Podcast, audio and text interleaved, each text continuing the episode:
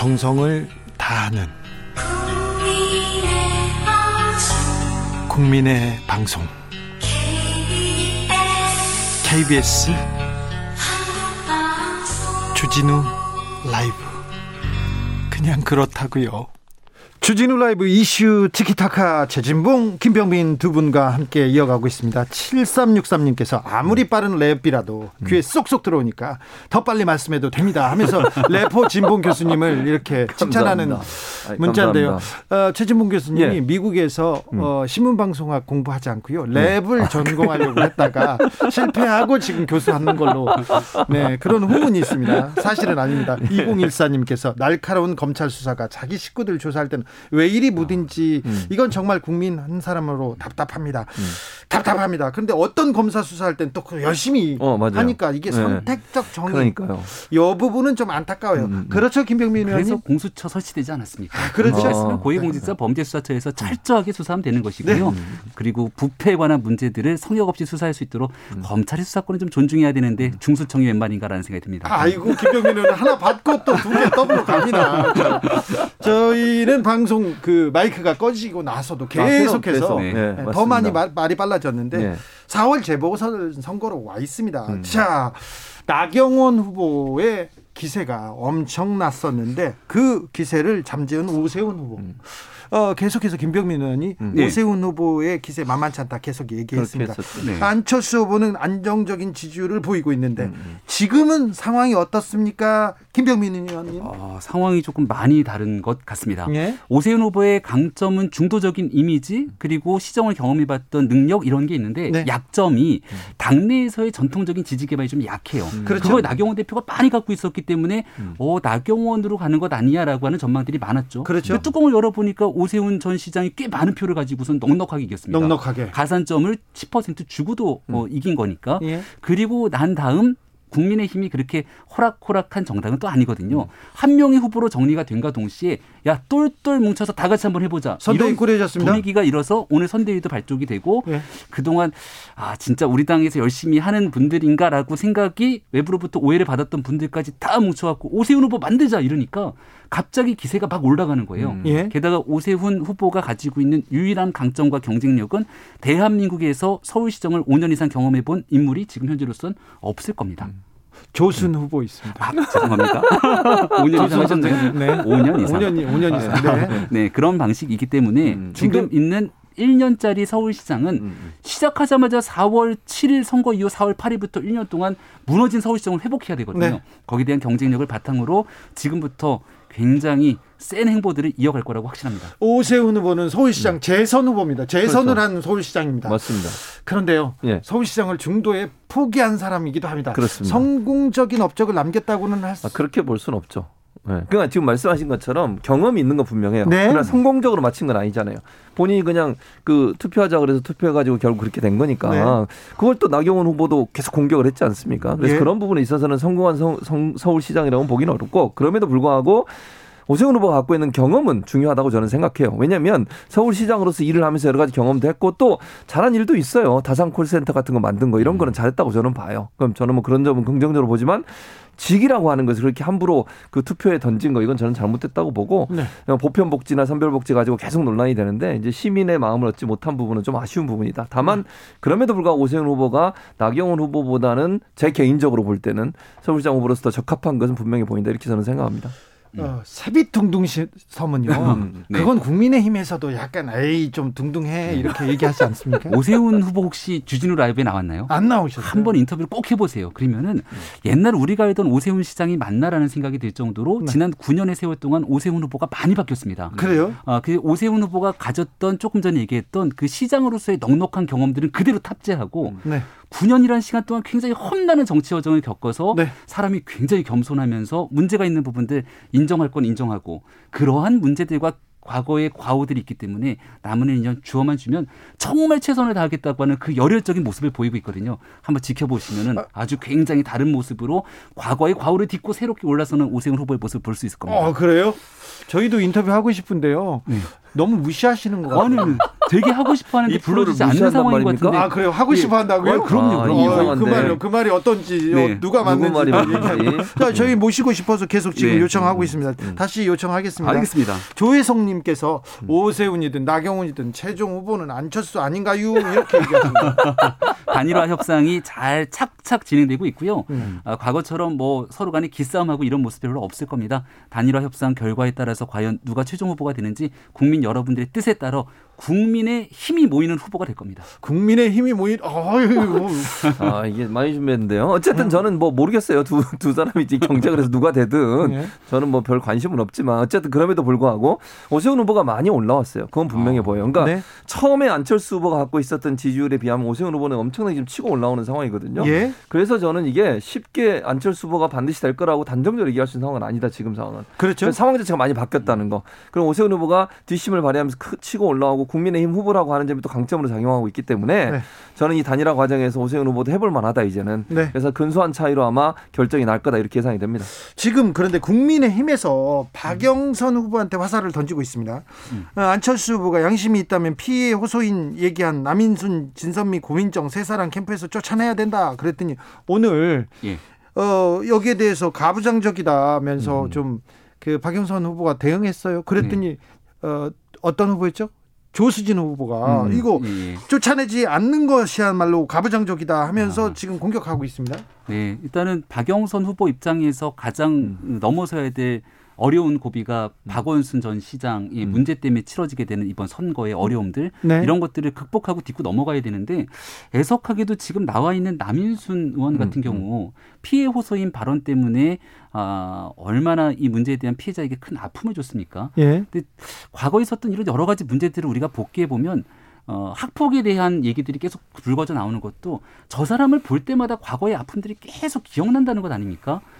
과거에 있었던 문제를 딛고 서울시장 선거를 치르겠다고 하는데 이분들이 전면에 내세워 갖고서는 선거를 치르게 되는 것이 과연 온당한 일일지는 저는 국민들께서 정말 넉넉하게 평가하고 판단할 일이라고 봅니다. 네. 일단 저는 이게 안철수 후보가 방해선 후보를 향해서 계속 사과가 뭐 진정성부터 저는 사과를 한 건 분명해요. 방해선 후보가 여성의 날 맞아서 진정으로 사과했잖아요. 민주당을 대표해서 다시 한번 사과드린다. 그리고 분명히 피해를 어, 피해인에 대해서도 동일한 마음을 갖고 있다고도 얘기했어요. 저는 그건 인정해 줘야 한다고 봐요. 방해선 후보가 그렇게 얘기한 거. 그다음에 이 세 분 같은 경우에 물론 남인순 후보도 나중에 입장을 바꿨어요. 제가 알기로는 그렇게 알고 있거든요. 그래서 물론 처음에 그런 얘기를 했으니까 피해를 당한 분인 입장에서 상당히 어 좀 마음의 상처가 있을 수 있죠. 그러나 지금 와서 여러 가지 조사 결과가 나오고 인권위 결과가 나와서 그걸 받아들여 가지고 그걸 바꿨다고 하면 저는 물론 뭐 예, 정치적으로 비판할 수 있겠지만 이런 분들이 본인의 태도를 바꿔서 그분들에게 사과하고 또 그분을 피해자로 인정했다고 하면 더 이상 이 문제를 거론하는 것은 정치적 의도가 의도만이 있다고 보여져요. 우리가 2차 가해라는 얘기 음. 하지 않습니까? 피해자 입장에서 2차 가해를 당했다고 주장을 했습니다. 음. 근데 나중에 학교 폭력 문제에서 내가 분명히 피해를 당했는데 시간 좀 지나고 나서 미안 그러고 나서 끝날 수 있는 문제인가는 좀 다른 얘기거든요. 음. 피해자 중심주의라는 말을 입에 달고 살았던 정당이기 때문에 네. 더불어민주당이 과연 어떤 행동을 보일지는 저는 매우 중요한 이슈라고 봅니다. 김병민 의원님, 네. 상대당 후보가 음. 지자체장이었어요. 지자체장에 있을 때 음. 거기에 있는 임야를 가지고 있었는데 네. 임야에서 이게 보상을 받아서 네. 수십억을 받아서 그렇다면 음. 네. 36억을 받았어요. 네. 그러면은 음. 뭐라고 하실 거예요? 자 오세훈 후보의 음, 음. 어, 보상비, 네. 아, 내곡동, 내곡동 임야 보상비 네, 이 부분에 대해서 흑색 선전이다 어. 이렇게 얘기했는데 예. 김병민 의원은 어떻게 드립을 그렇죠. 할지 볼까요? 이 땅이 언제부터 갖고 있었을까요? 오래전부터 갖고 있었어요. 1970년에 아, 상속을 받았던 땅인데 음. 이 땅이 실질적인 토지에 대해서 규정이 됐던 때가 언제일까요? 오세훈 음. 시장이 취임하기 전인 노무현 정부 때 일어났던 일입니다. 근데 그 문제를 가지고 음. 이미 2010년도에 정리됐던 것을 다시 한번 끄집어낸다라고 얘기를 하게 된다면 과거에 있었던 병풍 사건의 어두운 그림자가 아른아른 거리는 게 아닌가라고 음. 생각할 수밖에 없기 때문에 음. 우리 조금 전에 그 얘기할 시간이 좀 있나요? 네. 30초만. 음. 어, 2010 20년 선거를 앞둔 2019년 크리스마스를 전후해서 유시민 이사장이 알리레오에 나와서 검찰에 대한 노무현 재단의 앞 그 계좌 열람을 얘기를 합니다. 아 여기서 유시민은 왜 나와요? 2020년 4월 선거를 앞둔 때이기 때문에 그때 되게 중요한 때였어요. 왜냐하면 조국 전 장관을 둘러싼 이 이슈가 총선에 뒤흔들 수 있기 때문에 시간이 지나고 나니까 그렇게 얘기했던 거 다 거짓으로 나오지 않습니까? 확실하게 자신 있게 얘기할 수 있는 건 모르겠는데 그런 게 아니라 이런 방식으로 의혹 제기하는 것은 과거 김대엽 병풍 사건 사건의 DNA가 다시 살아난다는 얘기. 저는 이렇게 생각해요. 오세훈 시장이 시장하면서 본인이 땅을 갖고 있는 지역이잖아요. 내곡동은.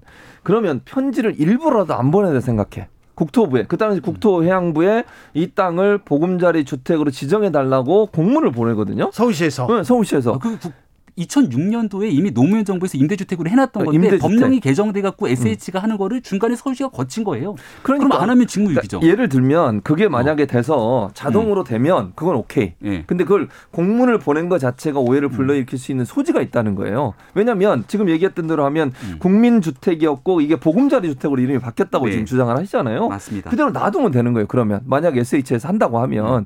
근데 이거를 일부러 편지 그러니까 공문이라고 얘기할게요. 편지가 네. 아니라 공문이라고 하는 부분 을 보내는 거는 음. 충분히 의혹을 살 수 있는 요지가 된다는 거. 아예 안 보냈으면 그런 문제가 발생했겠냐는 거죠, 제 말은. 네. 오세훈 후보의 땅을 위해서 보낸 것이 아니라 음. 있는 상태 그대로 내곡동 가보시면 잘 알 것 아닙니까? 음. 그 당시에 있었던 부동산 경기가 침체되어 있는 상황이었고 이를 위해서 임대주택 등에 대한 여러 가지 요구들이 있었던 상황에서 이걸 하기 위한 기본적인 절차들을 밟아서 쌓이는 것뿐인데 그걸 만약 하지 말라 그러면 기존에 있었던 사람들 절차에 대해서 재산권을 침해했다는 소지를 들을 수 있는 얘기가 되겠죠. 이 문제를 오세훈 후보가 의도적으로 자기 재산을 위해서 했는지에 대한 여부는 이거 100% 법적 절차에 따라서 규명이 될 수 있는 상황입니다. 음. 제가 내곡동 음. 땅 네. 부동산 전문가 아닙니까? 아, 내곡동. 아유, 내곡동, 내곡동 사죠. 네. 그렇죠.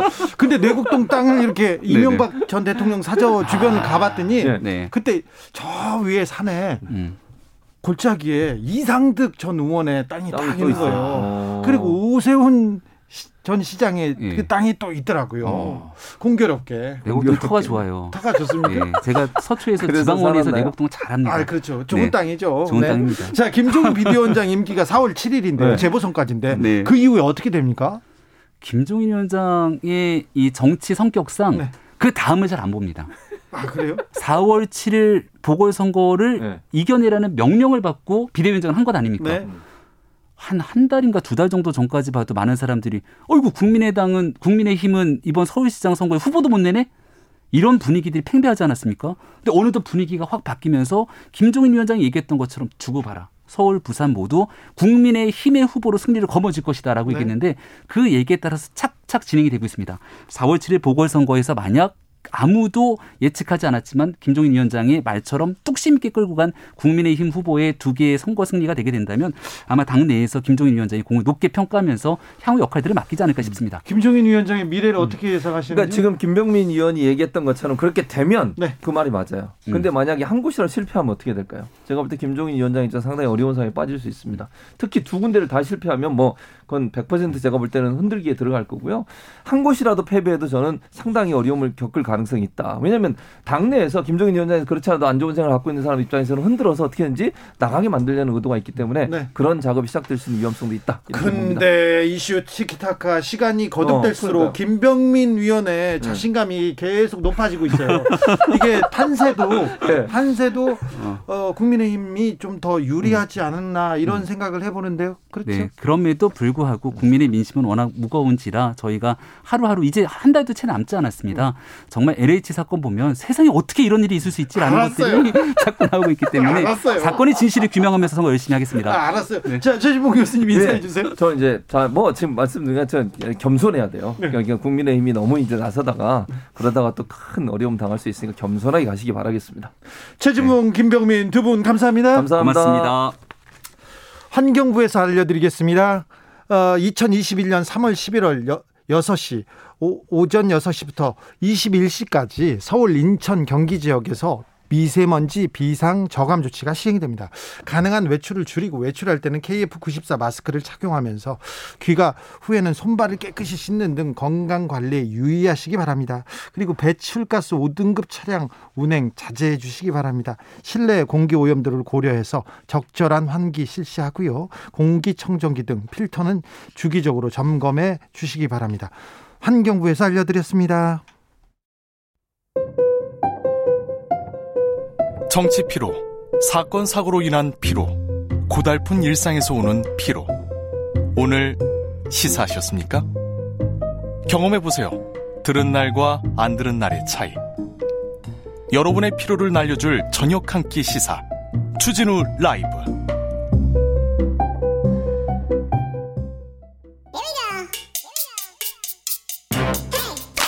뉴스를 향한 진지한 고민 기자들의 수다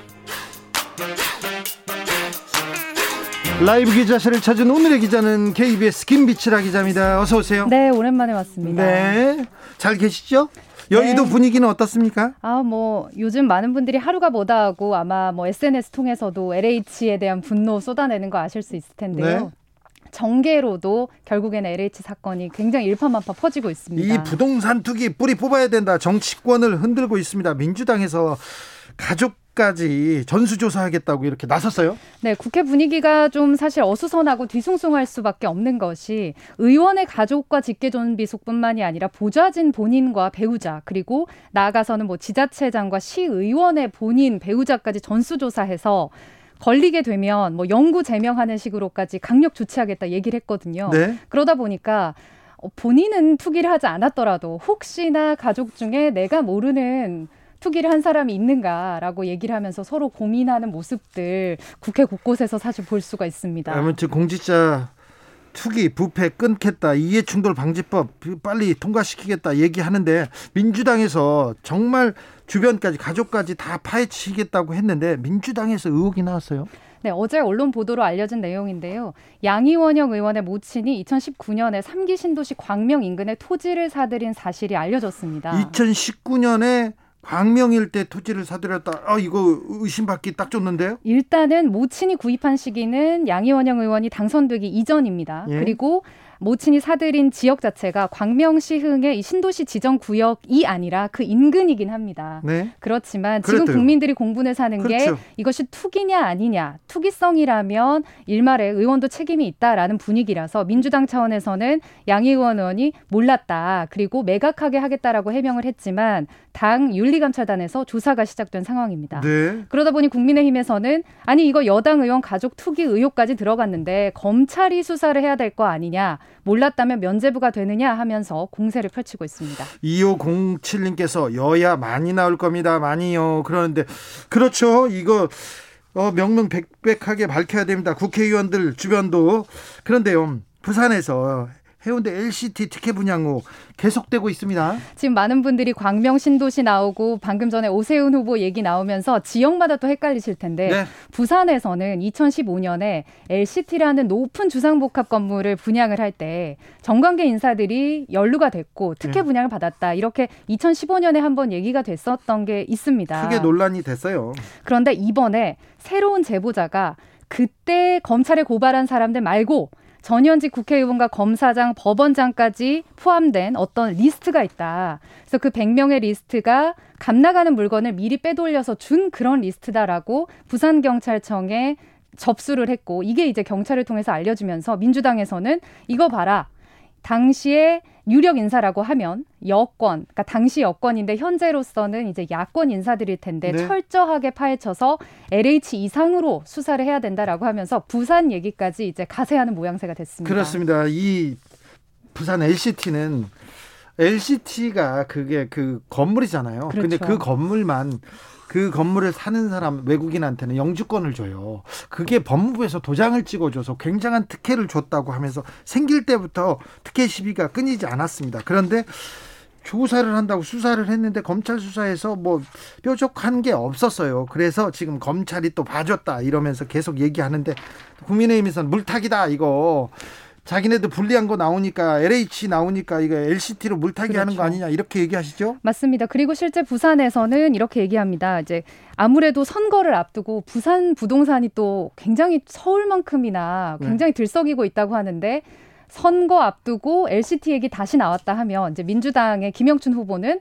다시 재조사 들어가야 한다. 그리고 네. 서울에서도 이제 민주당 의원들이 이거 당시에 검찰 공수처 수사 맡겨서 다시 그때 검찰 수사 제대로 했는지까지 봐야 된다 예, 얘기를 하고 있거든요. 네. 근데 이제 국민의힘에서는 우리 이럴 줄 알고 부산시 현직 의원들 대상으로 전수조사 다 해봤더니 그때 LCT랑 관련인 사람 아무도 없다 물타기다라고 하면서 강하게 반박을 하고 있습니다. 그때 청와대 정무수석이 구속됐고요. 국회의원도 한 명 구속됐습니다. 그랬죠. LCT 사건으로 7382님께서 지금 스튜디오에 계신 분들은 의혹 전혀 없으시죠? 얘기하는데 예, 저는 뭐 땅 한 평도 없어요. 어디 저는 나, 산에 들어오면서 작가님이랑 네. 얘기를 한 게그 네. 지나가다가 도로에 맨 땅에 나무들 빽빽하게 심어 있는 거왜 네. 저기다가 자라지도 않을 나무 심었지라고 했는데 그게 네. 투기와 관련돼 있다는 그렇죠. 거를 이제 알았다면서. 이제 알았어요?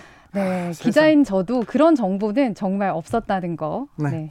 네. 다시 한번 말씀드립니다. 성남에 뭐 산 가지고 있고 그런 거 아니죠? 아, 그랬으면 좋겠는데 없습니다. 네, 네. 아까 안타 아니요, 네, 잘하셨어요. 3641님께서 물 들어 물 들어올 때 노젓는다고 이번 기회에 국회의원들 싹 다 조사해야죠. 국민들이 바라는 게 이런 겁니다. 그렇죠. 이번 기회가 부동산 투기를 일수하는 그런 기회로 만들어야 됩니다. 네. 6726님께서 부동산 불법 투기자를 국회의원마저도 적용하면은 어, 국회의원 절반 이상 날아갈 거요, 절반 이상 어, 이 부분 조사해야 될 것 같습니다. 네, 여야가 따로 없는 사안이다 보니까 제가 볼 때는 밀리면 끝이다. 선거 네. 앞두고 밀리면 끝이다 하다 보니까 아마 지금 제보로 시작된 사안이지만 네. 나비 효과처럼 퍼져서 각종 투기 의혹들이 국회로 접수되고 아마 선거까지 매일매일이 시끄러울 수 있겠다라는 생각이 듭니다. 이번 선거는 무조건 LH. 선거 때까지는 LH나 투기 의혹으로 계속 시끄러울 것 같습니다. 8672님이 네. 내노란불이 아니라 이거 부동산 투기 관해서는 나불너불 아닙니까? 너, 나도 불륜, 너도 불륜. 아니요. 다 그렇게 투기하고 그러진 않았어요. 그렇죠. 그, 런 사람들이 있, 으면 이번 기회에 자, 국민들이 투기하는 사람들은 답 쫓아내자고요. 일벌백계 하자고요.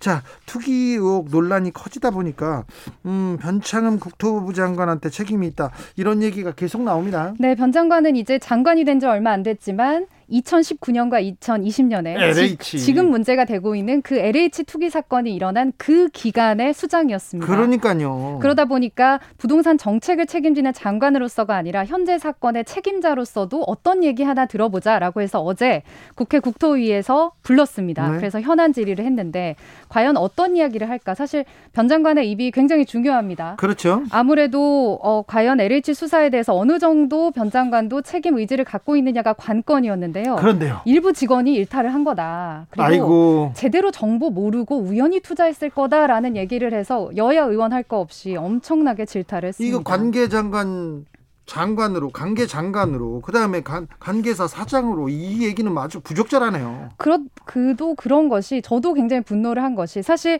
이 LH 현재 직원들 혹시 연루됐을지 모르는 직원들은 일벌 백계 할 것이다. 절대 빠져나갈 수 없다라는 메시지를 줘야 조사에 성실히 임할 텐데 네. 전 장관이자 아, 현재 장관이자 전 수장이 아, 일부 직원들의 얘기다라고 한다면 누가 조사에 제대로 임할 것이며 이 조사가 제대로 될 거라고 믿겠습니까? 그렇죠. 제대로 정보를 모르고 투자했을 것이다. 이게 사실은 굉장히 정보를 알고 투자했느냐 모르고 투자했느냐 이게 법적으로 큰 굉장히 중요한 판가름을 나는 내는 그런 자, 그 그렇죠. 지표가 되는데요. 이런 맞습니다. 얘기를 하는 거는 굉장히 좀 걱정스러운. 네, 여론이 굉장히 안 좋습니다. 뭐 네. 청와대 청원을 비롯해서 향후에 변 장관이 내놓는 뭐 부동산 정책들 믿지 않겠다 이런 분위기가 실제 강하게 이어지고 있다고 보니까 네. 뭐 경질 목소리 나와야 된다. 있습니다. 뭐 이런 얘기 있습니다. 예. 그런데 청와대나 정부에서는 당장 경지를 고려하는 분위기는 아니고요. 일단 이 일을 말끔하게 해결하는 게 중요하다. 이렇게 얘기하고 있습니다. 맞습니다. 아무래도 LH 내부를 잘 알기 때문에 두둔하는 방식으로 가면 변 장관에게 더 큰 후폭풍이 오겠지만 LH 네. 내부를 잘 아는 만큼 이번에 수장으로서 제대로 조사부터 임하고 그 다음에 책임을 져라 이렇게 이제 오히려 정부 여당에서는 변 장관을 압박하는 모양새라고 볼 수 있겠습니다. LH 직원들의 부동산 투기 이게 굉장한 어, 변 장관한테는 그 경곡점이 되겠죠. 네, 굉장히 오점으로 남을 가능성이 있지만 만약에 지금 부동산 투기를 일수한다면 잘 뿌리 뽑는다면 변 장관의 업적이 될 겁니다. 그러면 그러면 굉장히 어, 국토부 장관으로서도 전에 있던 장관과 비교할 수 없이 큰 일을 하는 게 됩니다. 네, 그러니까 국민들이 지켜보고 있으니까. 예, 지금부터 잘하시면 될 것 같아요. 아직은 네. 자, 음.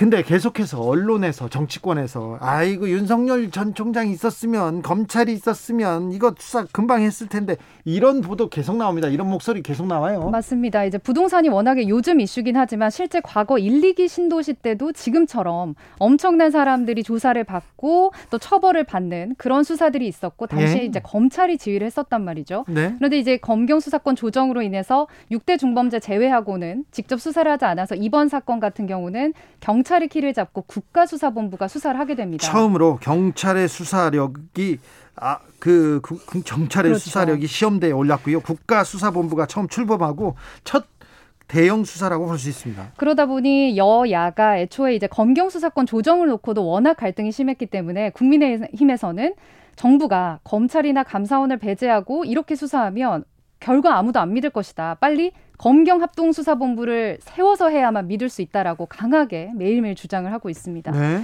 물론 여당에서도 이제 얘기가 나왔고 이상민 의원 같은 경우가 이제 합수본에 전문성 갖춘 검사를 파견해야 된다라는 얘기를 했었거든요. 실제 그도 그럴 것이 지금 6대 중범죄는 아니지만 만약에 조사를 하다가 4급 이상의 공무원이 나오면 바로 이제 공무원 범죄가 되기 때문에 검사들이 수사를 해야 하는 상황이 오거든요. 네. 그래서 지금 오늘 같은 경우에는 결국에는 검찰도 사법 처리 전 과정 에서 긴밀히 협력을 하기로 했다 이렇게 정부가 이제 보도를 했습니다. 검찰과 경찰이 협력해서 수사하기로 했습니다. 네, 결국에는 이 수사가 제대로 돼야 하는데 민주당과 국민의힘이 선거를 앞두고 계속 네거티브성으로만 서로 계속 주고받는다면 아마 국민의 성난 민심이 LH에서 국회로 오지 않을까 싶어요. 이 수사는 수사대로 지켜보고 정부 여당에서는 서로 책임을 묻는 거, 국민의힘에서도 서로 책임 묻는 거 그만해야 될 것 같아요. 저 궁금한 거 있어요. 전 미래통합당 대표입니다. 황교안 대표가 정계 복귀를 선언했어요. 네. 한 번 선언했는데 조용했어요. 또 다시 얘기했습니다. 어, 좀 반응이 어때요? 방금 말씀하신 거에 답이 있는 것 같습니다. 사실 정계 복귀 선언했는데 무반응이 제일 무섭지 않습니까?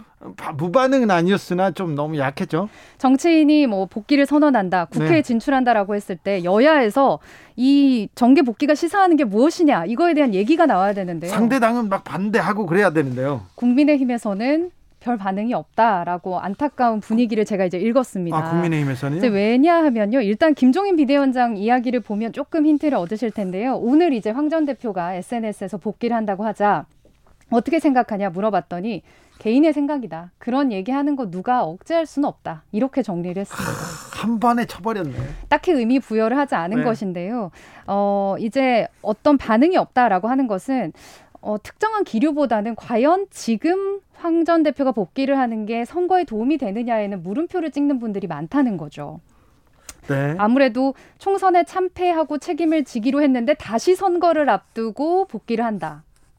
그리고 우파 이미지가 워낙 강한데 지금 이제 중도로 외연을 넓히는 국민의힘에 도움 될 거냐? 네. 이게 좀 음, 아무래도 물음표 찍는 분들이 많습니다. 그래요?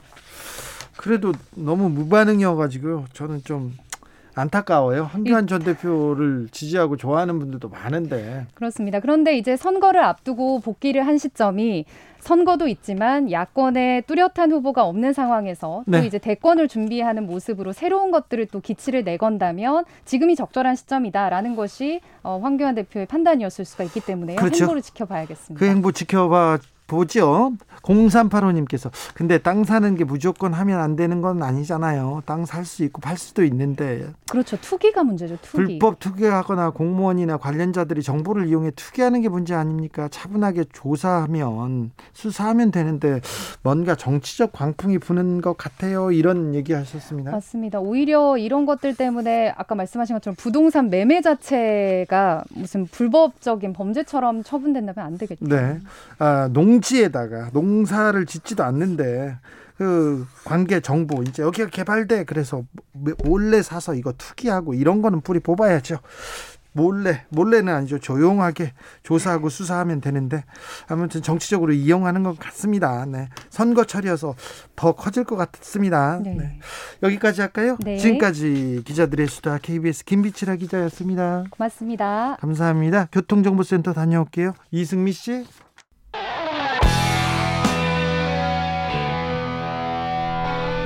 스치기만 해도 똑똑해진다.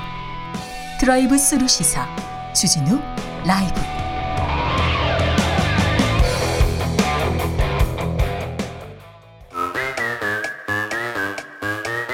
모두 정숙해 주십시오. 재판 5분 전입니다. 재판부 입장하고 변호사들 들어왔습니다. 그럼 사건 번호 0310 오늘의 재판 시작하겠습니다.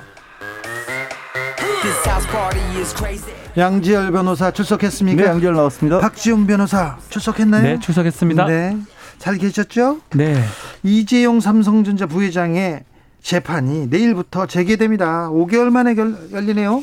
네. 이제 시작된다고 보면 될 것 같습니다. 네. 11일 날 재개가 되고요.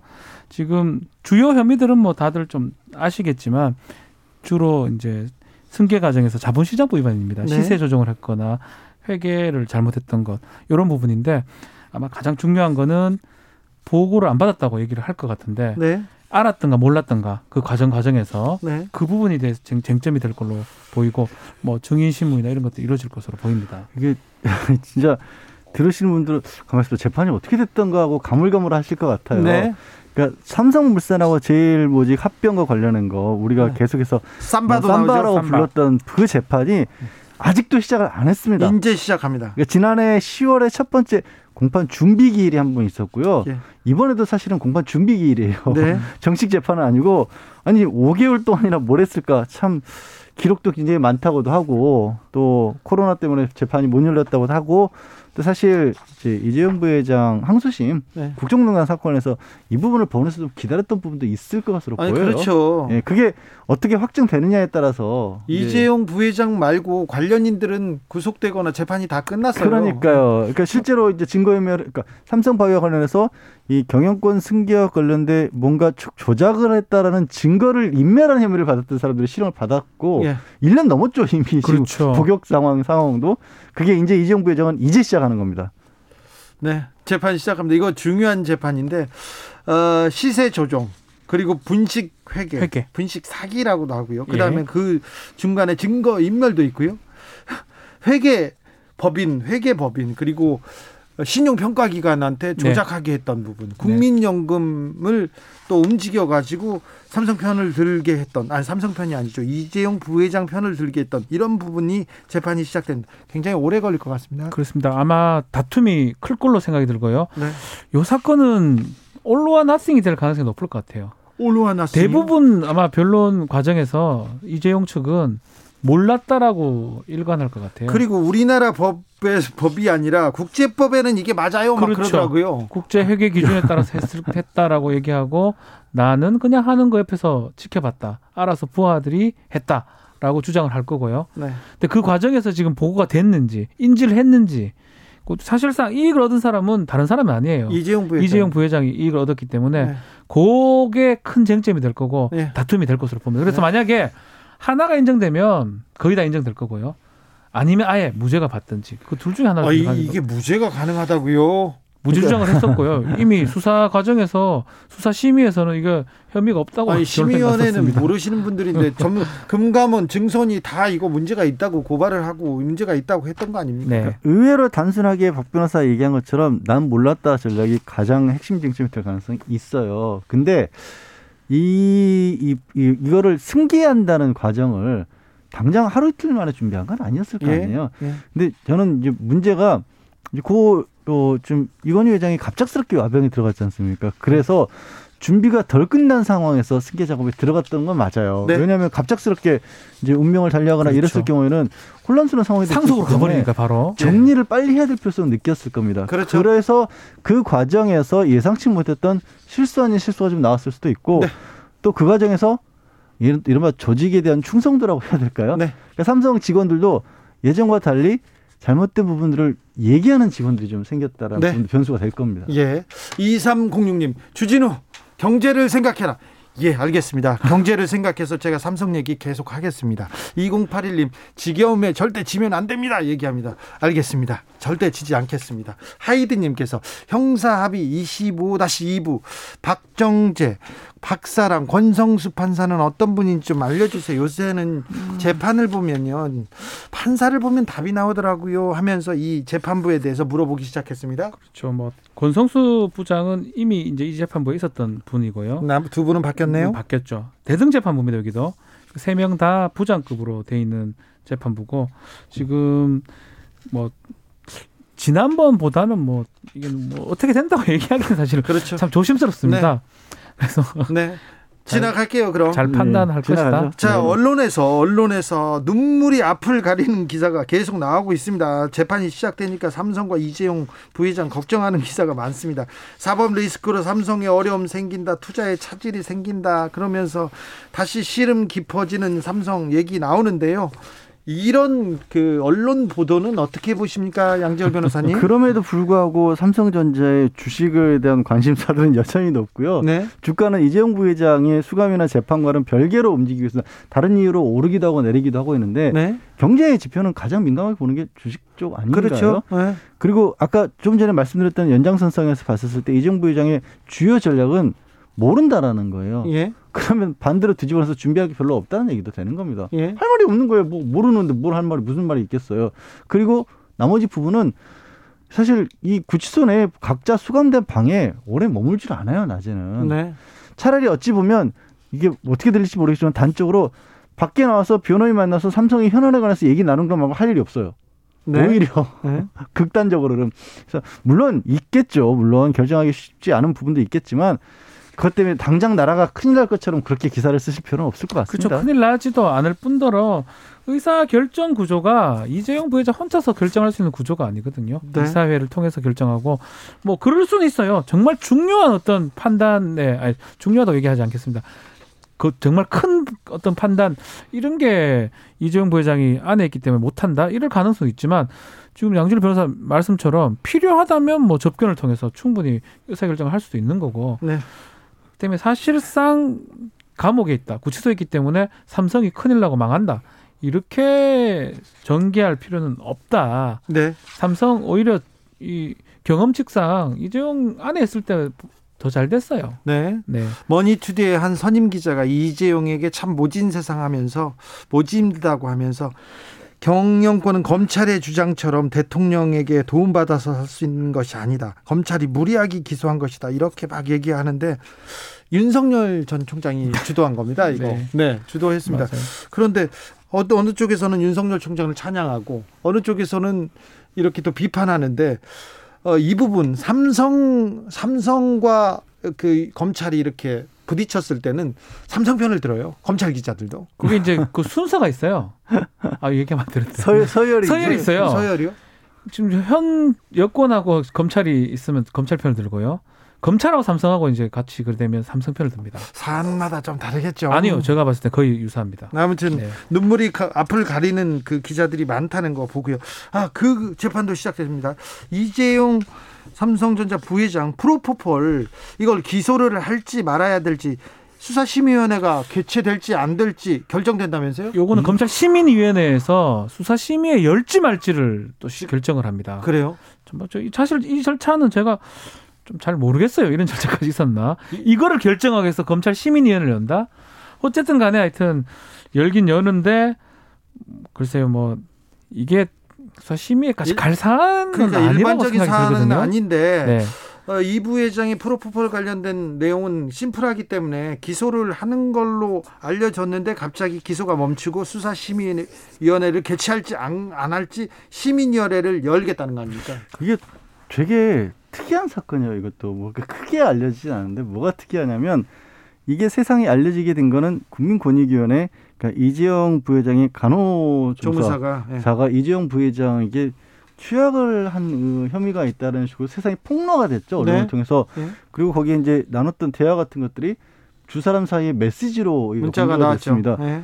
그런데 나중에 굉장히 되게 놀랍게도 그 문자를 그 간호사라는 사람의 사람과 남자친구가 조작을 했다고 나와요. 조작은 아니고 그걸로 돈을 받으려고 했다 음. 이렇게까지 아니 일부 나왔죠? 조작했다고 나왔어요. 일부 조작했다고? 조작했다. 그 조작했다는 식으로 나와서 그걸 가지고 협박을 했다라고 나오거든요. 예.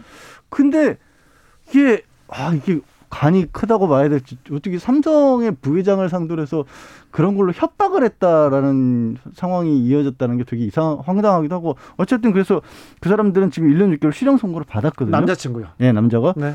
그러면 이게 협박이 간 거면 이건 투역이 없었던 걸로 논리적으로 귀결이 돼야 되는데 아니, 없, 없진 않았죠. 또 그게 아니니까 또 음. 수사심의위원회를 열겠다는 거예요. 그래서 도대체 이게 사건의 전체 진실이 뭔지를 정확히 모르겠어요. 네.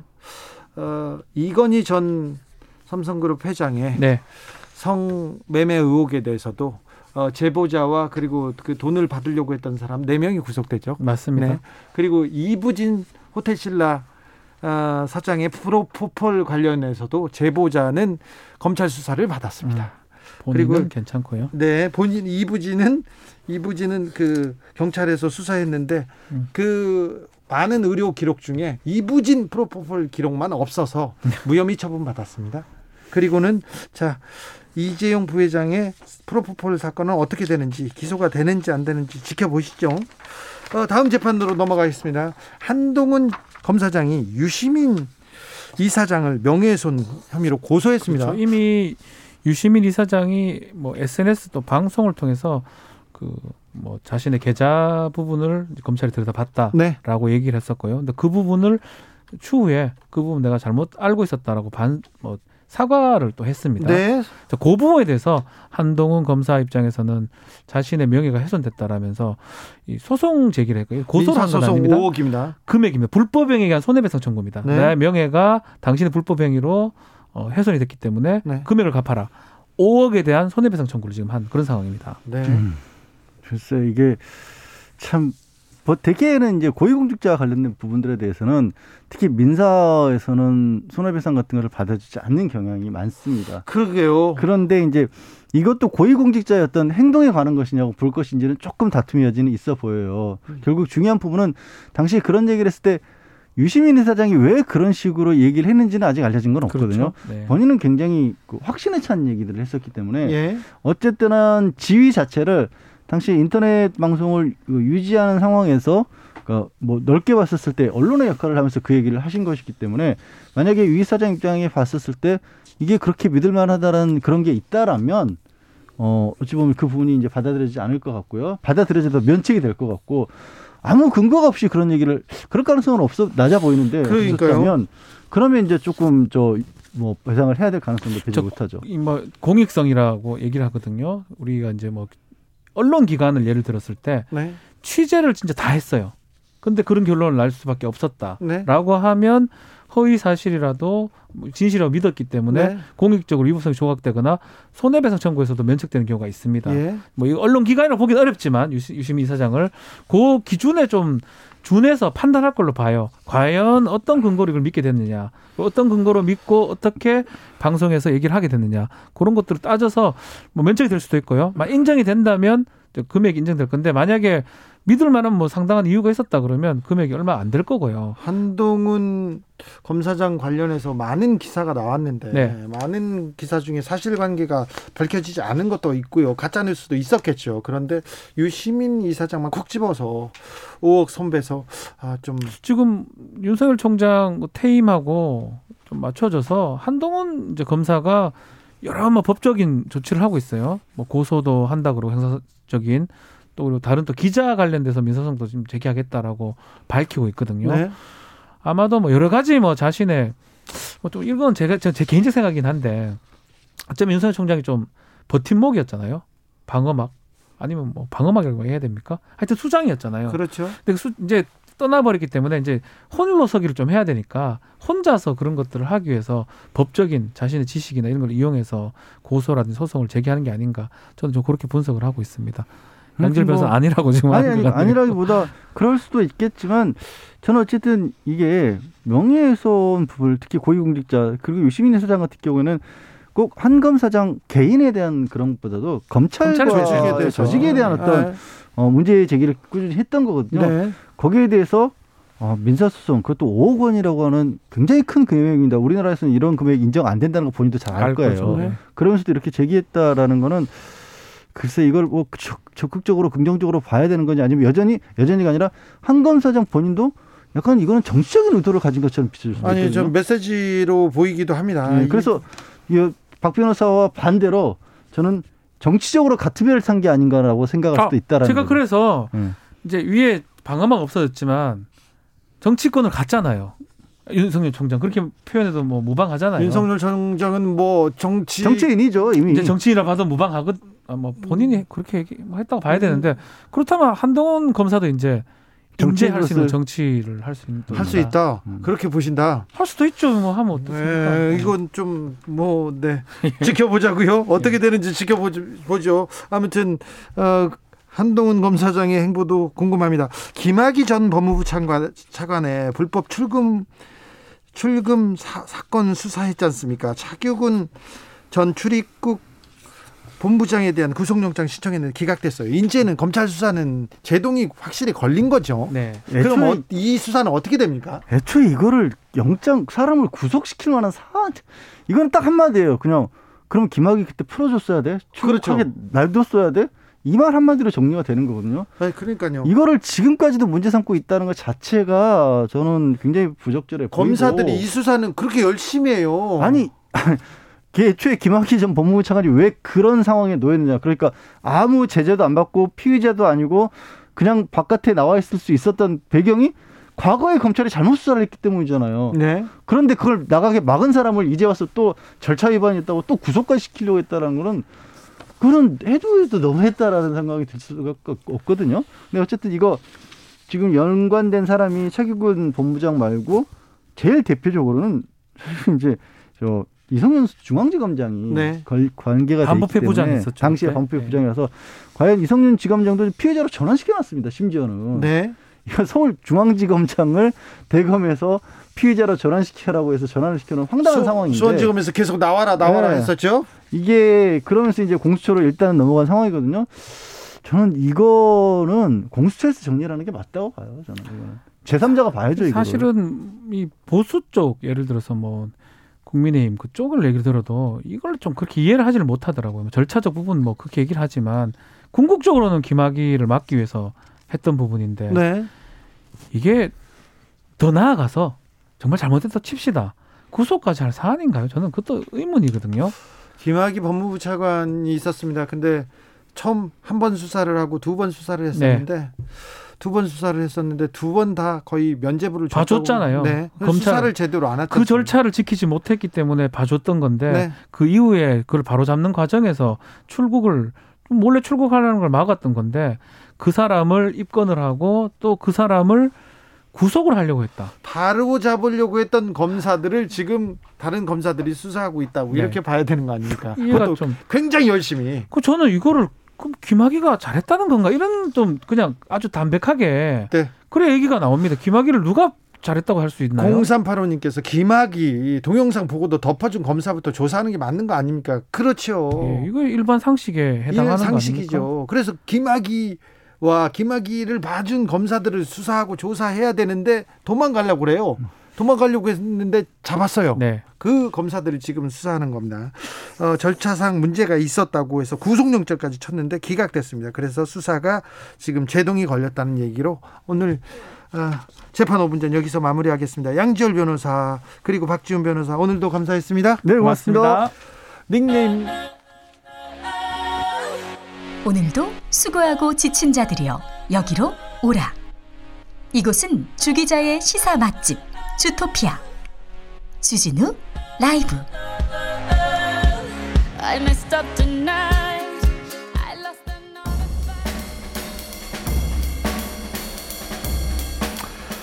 느낌 가는 대로 그냥 고른 뉴스 여의도 주필.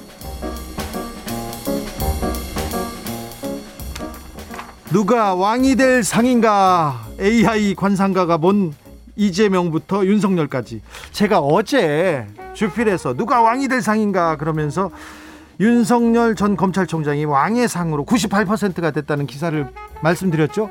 그런데요, 재밌는 게 재밌는 게 2020년 10월 30일 헤럴드 경제 기사입니다. 어제도 헤럴드 경제 기사였어요. 근데 10월 30일 날 그러니까 불과 넉 달, 다섯 달 전에 누가 왕이 될 상인가 제목도 똑같아요. 제목도 똑같이 기사를 써놨습니다. 헤럴드 경제가. 그런데 그때는 뭐라고 써놨냐면요. 윤석열 양반의 상이다. 그러니까 지금 다섯 달 만에 상이 바뀌어가지고 왕이 된 거예요. 그러면서 그때는 뭐라고 썼냐면요. 양반이 될 상이다. 39%가. 그래서 눈치가 빨라. 뭐든 잘 재고 따지는 전형적인 우두머리 상이라고 윤석열 총장에 대해서 AI 관상가를 동원해가지고 기사를 썼습니다. 누가 왕이 될 상인가 궁금하냐고요? 아, 참 AI가 보는 게 궁금하냐고요? 궁금하지도 않아요. 그런데 어떻게 한 신문사에서 이렇게 기사를 다르게 썼을까요? 그것도 재미 때 재미로 그냥 보라고요. 아 재미도 없다니까요. 관상보도 언론이 자주 합니다. 대권 처리되면 자주 합니다. 중앙일보에서 2019년에 이런 그 관상 기사를 썼어요. 음, 조재범 전 쇼트랙 국가대표가 순박한 인상을 지녔다면서 그러면서 2차 가해를 저질렀던 그, 그 2차 가해를 저질렀던 기사를 썼습니다. 거기에서 어떻게 썼냐면요. 상처, 상처가 얼굴에 투영되기 때문에 실제로 어린 시절 성폭행 당한 여성 여상의 관상을 보고 여러 차례 확인했다 이러면서 가해자가 아닌 피해자의 사진을 전면에다 싣고 피해자의 관상을 막 보고 있었어요.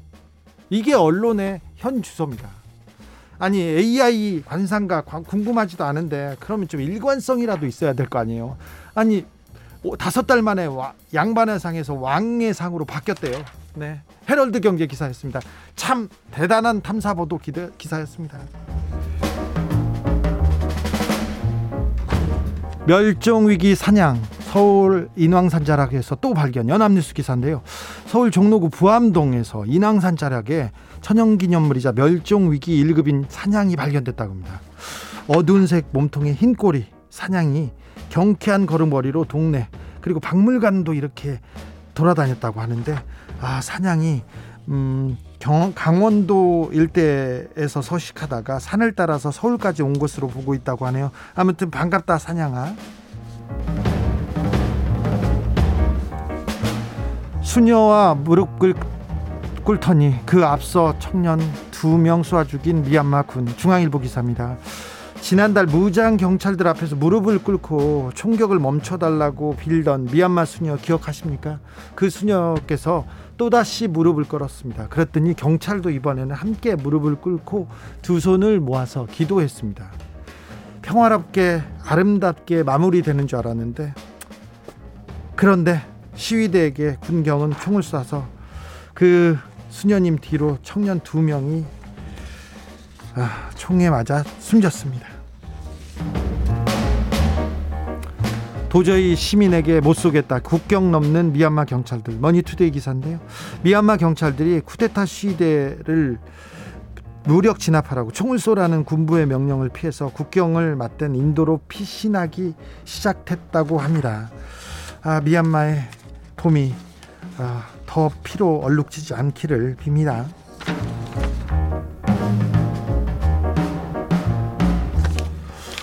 이재용 삼성전자 부회장 기사들이 많이 올라왔습니다. 재판이 시작되니까 계속해서 계속해서 눈물겨운 기사들이 마구 쏟아집니다. 그래서 아 참 어떻게 할 수가 없어요. 어떻게 할 수가 없어. 이 기사들을 저는 읽을 수도 없어요.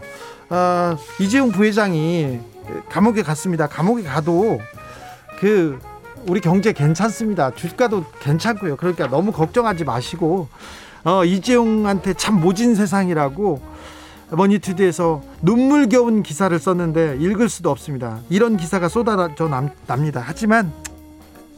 하지만 너무 걱정하지 마세요. 우리 경제는 잘 갈 겁니다. 그리고 우리 재, 재판도 잘 잘 될 겁니다.